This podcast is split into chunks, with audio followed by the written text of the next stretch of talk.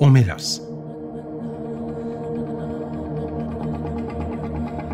Bugün, yarın ve daima bilim kurgu. Hazırlayan ve sunanlar Jülide Kayar ve İsmail Yamanoğlu.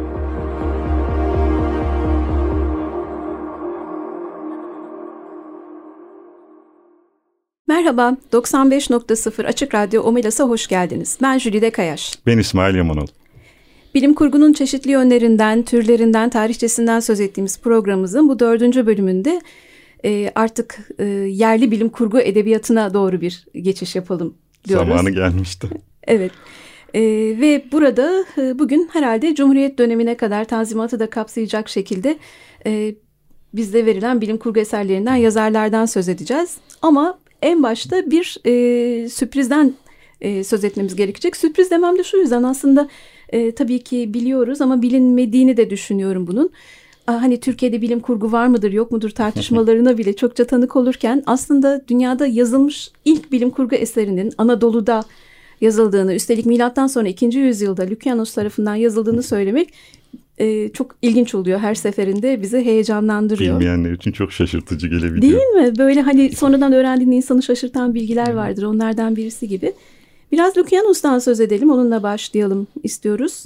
Lukianos çok enteresan bir adam. Ee, dediğim gibi milattan sonra ikinci yüzyılda yaşamış. Samsatlı Lukianos diye geçiyor. Samsat da bugün Adıyaman'ın bir ilçesi aslında. O zamanlar işte Komagene Krallığı'nın başkenti ama ikinci yüzyılda artık Romalılar ele geçirmiş, hatta Suriye'ye bağlamışlar. E, bu Roma egemenliğinde doğuyor. E, Lukianos orta halli bir ailenin çocuğu ve Süryani. Aslında Samsat'ta e, Süryanilerin köklü bir yerleşim yeri. E, ana dili Süryanice örneğin e, Lukianos'un. O dönemde diyorlar ki acaba sen bir heykeltıraş mı olsan? Onun eğitimine başlıyor fakat anlaşılıyor ki pek de yetenekli değil. Diyorlar ki senden heykeltıraş falan olmayacak. Biz seni bir İonya'ya gönderelim. Sen biraz retorik öğren. Çok meraklı bir insan e, Lukianos. İonya'ya gidiyor, Yunanistan'a, hı hı, şimdiki, ve orada Yunanca öğreniyor. Sofistlerle karşılaşıyor. Oradaki felsefi akımlar aklını başından alıyor ve e, retorik eğitimi de aldığı için bir sofist olarak diğer diğer dolaşmaya başlıyor. Gezgine dönüşüyor. Hem gezgin hem de şeyi çağrıştırıyor bana, work and travel gibi. Diye geziyorsun, anlatıyorsun, bir yandan da geçimini ondan sağlıyorsun gibi bir şey. Bu şekilde bir e, hayat akışı başlıyor Lukianos'un.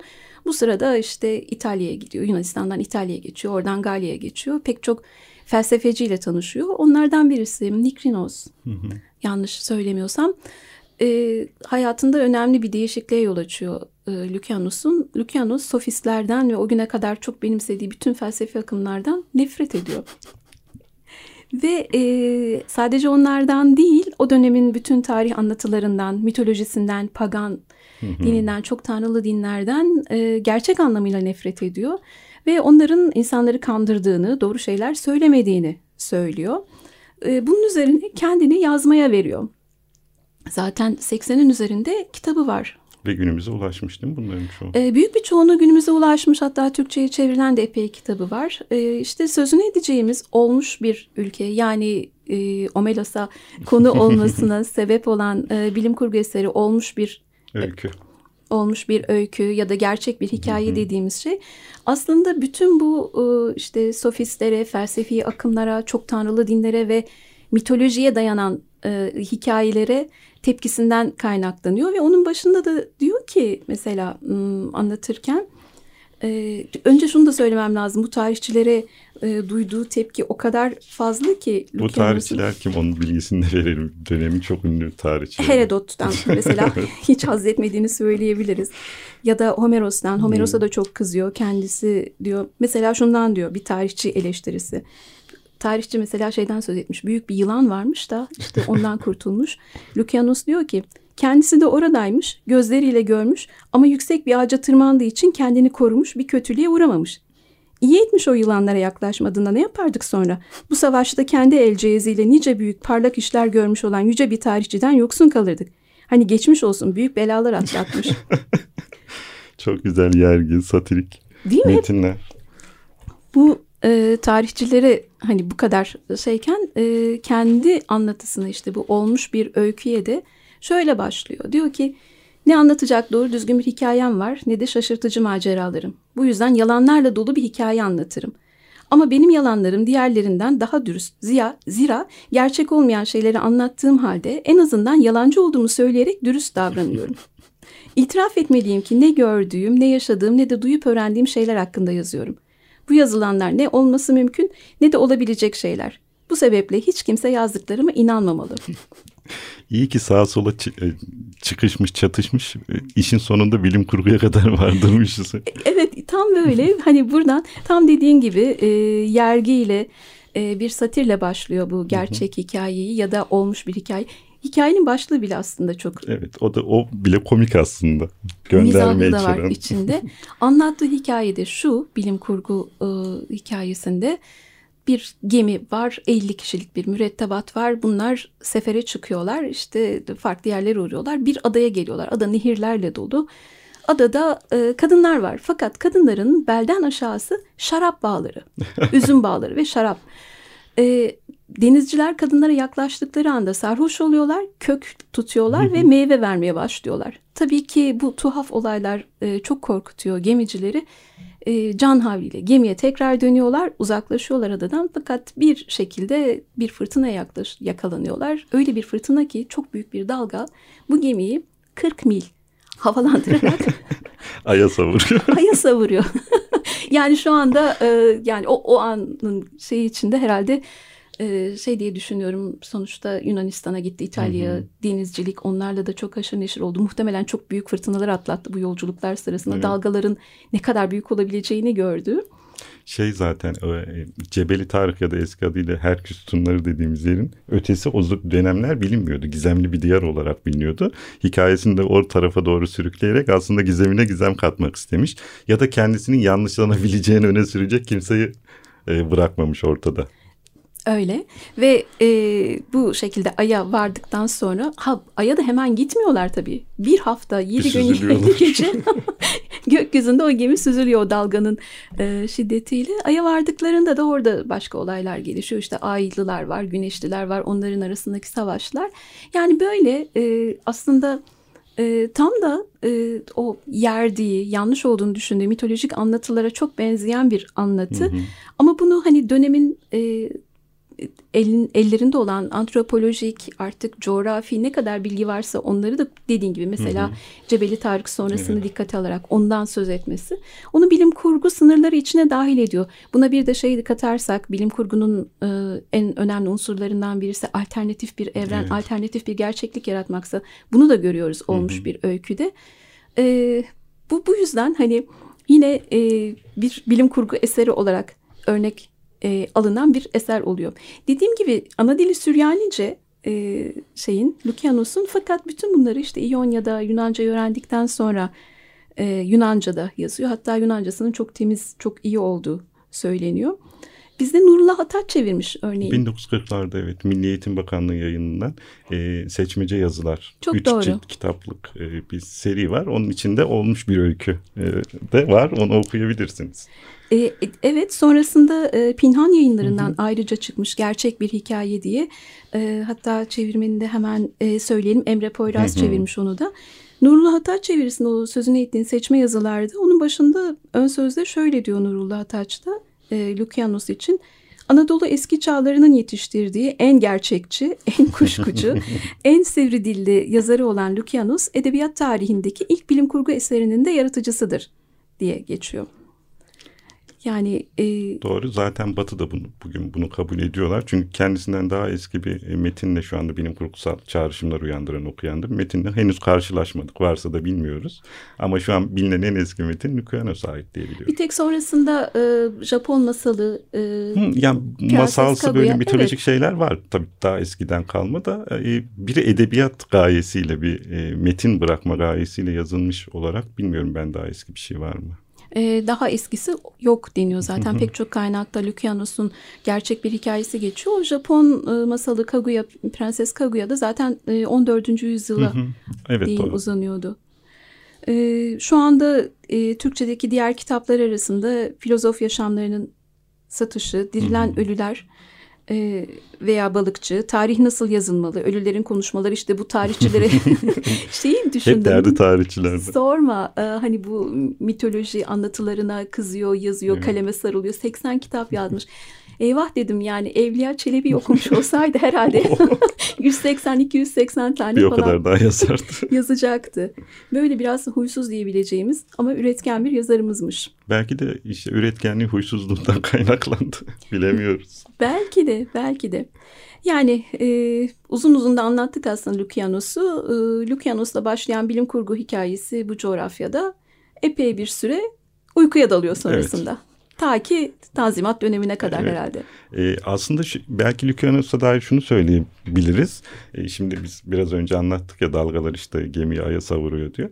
E, tabii ki hani burada bilim kurgusal e, bir unsur var mı yok mu diye düşünebilir ama o çağın e, içinden bakıldığında, o çağın şartlarına göre yine e, bu ay seyahatini bir mekanik sürece bağlamış, oraya e, dayandırmış. O açıdan yani şey değil, yani fantastik bir unsur, bir periler e, o gemiyi aya göndermemiş. En azından yine doğada olan, yine doğayla hı hı. açıklayabileceğimiz bir şekilde e, gemiyi aya göndermesi e, bilim kurgu açısından önemli bence. İlk erken proto bilim kurgu diyebileceğimiz bir açıdan bakarsak önemli. Çünkü yine doğa yasalarına riayet ederek, onun içinde kalarak yapmaya çalışmış. Bu e, açıdan güzel. E, Ay'a seyahat etmeyi düşünmesi, tabii, Ay'da var olduğunu düşündüğü canlılar, evet, var. Aylılardan söz etmesi, orada ayrı bir dünya kurgulaması. Mesela oradaki düzende de kadınlar yok. Ee, şey, erkekler var sadece. Evet. Öyle bir dünya kurgulamış kendisine. Mısır'a da seyahat etti diye biliyorum bir döneminde. Ah, doğru. Tabii iyi oldu hatırlattın. Çünkü şey, işte bu herkese söylenen huysuz Lukianos'umuz gide gide şeylerden, felsefeciler, sofistlerle uğraşmayı da geçiyor. Tamamen çok tanrılı dinlere, dinle uğraşmaya başlıyor. E tabii bu ne demek? İşlerinin artık rast gitmemesi. Yani bir şekilde para kazanamaz hale geliyor, evet, tam ifade edecek olursa. Herkes aranı bozarsan. Nereye kadar bozabilirsin? Ve kendini nihayetinde şeyde buluyor, İskenderiye'de buluyor. Devlet hizmetine giriyor ve e, gerçekten de hayatı şeyde son buluyor, İskenderiye'de. Bir bu açıdan da memuriyet, devlet memuriyetinde. Bu açıdan da düşündüğünde hani e, düşün, o gerçek bir hikaye diye anlattığı hikayenin aslında gerçek olmadığını, yalan olduğunu söyleyerek övünüyor. Fakat kendi hikayesine baktığımızda da Samsat'ta doğmuş bir Süryani, ana dili Süryanice olan birisi. Bir şekilde İonya'ya gidiyor. Bir şeyler öğrenmek için gidiyor. Evet. Retorik öğrenmek için gidiyor. Orada çok iyi öğrendiği bir dilde seksen kitap yazıyor. Dünyayı dolaşıyor neredeyse. Galya'ya, Fransa'ya kadar gidiyor. Milattan sonra ikinci yüzyılda Adıyaman'dan Fransa'ya gidiyorsun. Ne o, büyük bir yolculuk aslında. Değil mi? Sonra hayatın tekrar e, şeyde sonlanıyor, İskenderiye'de. Yani asıl bu hikaye gerçek. Evet, hayat hikayesi gerçek. Tamam. O yüzden de çok enteresan Lukianos. Belki bir süre sonra bir e, ne bileyim filmini bile görebiliriz gibi. Ben yerli bilim kurgu e, açısından Lukianos şu şu şekilde önemsiyorum. Ee, hani hep bize derler ya, Türkiye uzun bir dönem e, Türk insanıyla bilim kurgu pek bağdaştırılmamıştır. Bize eğreti gibi gelmiştir. Oysa e, hani bu önyargıdan sıyrılıp bu topraklardan çıktığını ilk bilim kurgunun kavrayabilirsek ve bu mirası omuzlayıp daha geleceğe taşıma yönünde bir irade gösterebilirsek bence e, Türk bilim kurgusu açısından çok önemli bir aşama kaydetmiş de olabiliriz. Bazı önyargıları yıkmak gerekiyor sanırım. Çok sanırım. Haklısın. Evet, sahiplenmek bu bakımdan tabii da çok ki önemli. Bu bize tarihin bir miras sonuçta. Bunu sahiplenmek önemli. Dilersen şarkı arası yapalım. Çok ee, iyi olur. Konumuzda da hem yakın olacağını düşündüğüm için e, Selda Bağcan'dan e, Bilgisayar Dünya Şarkısı'nı dinleyelim. Ardından da Tanzimat dönemine geçelim ve Osmanlı'da bilim kurgunun ilk örnekleri nelermiş onlara bakalım. Dinliyoruz. doksan beş nokta sıfır Açık Radyo'da Omelas'tayız. E, yerli bilim kurgu edebiyatının tarihi hı hı. üzerine hı hı. konuşuyoruz. Birinci bölümde e, Lukianos ve gerçek bir hikaye üzerine konuştuk. Şimdi yavaş yavaş Tanzimat dönemine geliyoruz. Evet, arada uzunca bir dönem var. Bir durgunluk dönemi. Bu topraklarda o arada pek bir şey üretilmemiş açıkçası. e, üretilmişse bile günümüze ulaşmadı diyelim, bilemiyoruz şu anda. Çünkü bazen öyle durumlar olabiliyor ki sahaflardan kitap çıkıyor. Literatürde hiç adı sanı bilinmeyen kitaplar ve bir anda bu yıllarda da bir şeyler yazılmış diyebiliyoruz. O açıdan çok emin olamıyoruz ama en azından şu an bildiğimiz kadarıyla resmi edebiyat tarihi açısından o ara dönemde bir şey yok pek fazla. Ta ki e, Tanzimat dönemine kadar bin sekiz yüz seksen sekizde e, Ahmet Mithat Efendi'nin kaleme aldığı fenli bir roman yahut Amerikan Doktorları adında bir eser var. Bu eser aslında ilk yerli, ilk Türk e, bilim kurgu edebiyatının örneği olarak kabul edilir literatürde. Tabii Ahmet Mithat Efendi'den biraz bahsetmek gerekiyor. Kendisi ilginç bir kişilik çünkü. Hı hı. E, hatta ben onu e, üretkenliği açısından Asimov'a da çok benzetirim. Çok üretken değil mi? Her Bildiğimiz alanda. Bildiğimiz kadarıyla iki yüzden fazla kitabı var. Bir de bilmediklerimiz var. Hala değil arada mi? Sağdan hiç soldan. Hiç durmadan yazmış gibi. Evet, yani zaten Osmanlı döneminde kendisine yazı makinesi diyorlar. Böyle de bir ünvanı var. E, Ahmet Mithat Efendi aydın bir insan. E, dergicilikle uzun bir dönem uğraşmış, e, yazarlık yapmış. E, daha sonra işte zaten kendisi Türk e, edebiyatının ilk popüler yazarı olarak bilinir. E, Fransızcası çok iyi olduğu için batıya açılması daha kolay olmuş. Orada işte hem popüler bilim e, gelişmelerini takip edebilmiş. Bunu yaparken de aynı zamanda e, o dönemki adıyla fenli edebiyatta da batıda neler oluyor, neler bitiyor, bunları da gözlemleme şansı yakalamış. Özellikle Jules Verne E, hayranı birisi, hemen hemen her kitabını, çıkan kitabını okurmuş. E, o dönemde bizde de hemen şey e, şey yapalım, Jules Verne bizde çok fazla çevrilmiş değil mi? Tabii. İlk öyle. Hatta bin sekiz yüz yetmiş yedide çevriliyor. Kaptan Hastras'ın sergüzeşti. Çevren de Ohannes Gakosyan. Evet. bin sekiz yüz yetmiş yedide başlayan o macera sonrasında bizim çoğumuzun bildiği işte o İnkılap Aka yayınlarından evet. çıkan Jules Verne külliyatını çeviren Ferit Namık Hansoy'un yetmiş yılına kadar gidiyor. Ama o dönemde Jules Verne çok çevrilen ve okunan birisi. Evet, Osmanlı'da ciddi bir Bilinen. edebiyat rüzgarı estirmiş. Ee, özellikle işte Fransızcası iyi olanlar e, Jules Verne'i gerçekten ilgiyle takip etmişler ve beslenmişlerdi Jules Verne'den. E, eserlerinde işte ondan okuduklarını sık sık kullanmışlar. Ahmet Mithat Efendi de bu yazarlardan birisi. Kendisi dediğim gibi çok yönlü, çok ilginç bir kişi. Hemen her alanda bir, bir kitabı var illaki ya da bir makalesiyle karşılaşabiliyoruz. Hatta bir dönem evrim teorisiyle ilgili çeviriler falan yaptığı için sürgüne de gönderilmiş, dinsiz damgası yediği için Rodos'a sürgün edilmiş de birisi. Aksi de bir edebiyatçı. Kimseye muhtaç kalmam, kalmadan kendi yazılarını yayınlatabilmek için Tahtakale'deki evinin altına matbaa kuran ve tüm dergilerini, kitaplarını oradan çıkaran birisi. Ee, dediğim gibi bin sekiz yüz seksen sekizde kaleme aldığı fenli bir roman yahut Amerikan Doktorları eseri Türk edebiyatımızdaki ilk örneği. Kitabın sunuş yazısında kendisi de aslında Jules Verne'den etkilendiğini, ilhamını buradan aldığını belirtiyor. Hatta kitabı yazarken başka eserlerden etkilendiğinden de bahsediyor. Özellikle işte Fransız yazar Oscar Michon'un Aş ve Galvanoplasti diye bir makalesinden çok etkilenmiş. Aa, bu ilginç bir bilimsel ilim tekniği. Bunu kitapta acaba nasıl kullanabilirim demiş. Kitapta çünkü bir galvanizleme tekniği falan var evet. değil mi? Şimdi kitabın dilerseniz konusunu. Evet. Kitap aslında iki mekanda geçiyor. Bir apartman dairesinde, bir de mezarlıkta geçiyor. Ee, roman da zaten o kitabın aslında ikinci bölümünden itibaren başlıyor. Öncesinde işte yazar, yazar okurla konuşuyor, kitap öneriyor, şu kitapları okuyun falan diye, böyle etkileşimli bir kitap. Ee, romanımız, yani hikayemiz e, Amerika'nın Jefferson City şehrinde geçiyor. Ee, iki tane doktor var baş karakterimiz. Bunlardan genç olanı, genç ve neşeli bir e, karakter olan Doktor Gripling var. Ee, bir de yaşlı ellilerinde e, bir doktor var. Bu da Bowley. İkisi de birbirinden sıra dışı tiplemeler. Ee, Gripling daha çok böyle galvanoplasti denilen o biraz önce anlattığımız e, bir bilimsel tekniğe kafayı takmış durumda. Aslında bu teknik nedir? E, şunu da kısaca özetlemek gerekirse elektrik akımı vasıtasıyla nesneleri ve canlıları türlü madenlerle kaplama tekniği. Evet, ya yani lisede nevi laboratuvar dondurma deneylerini falan hatırlıyorum şimdi. Bir nevi aslında var, canlı, evet. canlılığı geçici süreliğine dondurma. Onu tekrar e, eski haline getirirsen donan kişi tekrar hayata dönebiliyor. Tam hiçbir şey olmamış gibi. Tam bir bilim kurgu konusu değil mi bu aslında? Evet, değil mi? Modern bilim kurgudan derin hmm. uykular falan var ya ya evet. da dondururlar insanları. Onun gibi bir şey aslında. O dönem bunun üzerine biraz kafa yorulmuş popüler bilimde, anladığım kadarıyla kitaplara konu olduğuna göre. Ee, Sonrasında olaylar e, diğer karakterimizden de biraz bahsedeyim. Doktor Bowley. O dediğim gibi yaşlıca bir e, doktor, bir bilim insanı. Onun da çok ilginç e, takıntıları var. Ölümün doğasını merak ediyor. Kendi üzerinde ilginç deneyler yapıyor. Tam böyle ölmek üzere, ölmenin eşiğine gelmişken neler oluyor?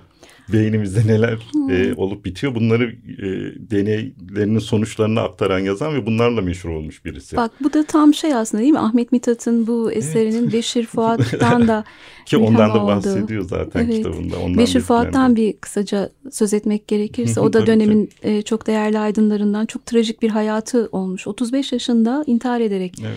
son veriyor hayatına. E, şöyle işte... Pek çok dil biliyor. Fransızca, İngilizce, Almanca çok e, eserler veriyor. Fakat işte bir buçuk yaşındayken oğlunu kaybediyor oldu. Bir buçuk yaşındayken ölüyor. Bir yıl sonra da annesini paranoya sonucunda kaybedince kendisinin de aynı kadere mahkum olacağından korkarak bunları yaşamadan bir an önce ölmek istiyor. E, en önemli özelliği şey aslında materyalist olması. Yani dönemin bütün romantiklerine evet. karşı çıkarak, çıkarak materyalizme yönelmiş. E, bilime çok meraklı, onu takip eden bir insan. Ve intiharını kaydediyor.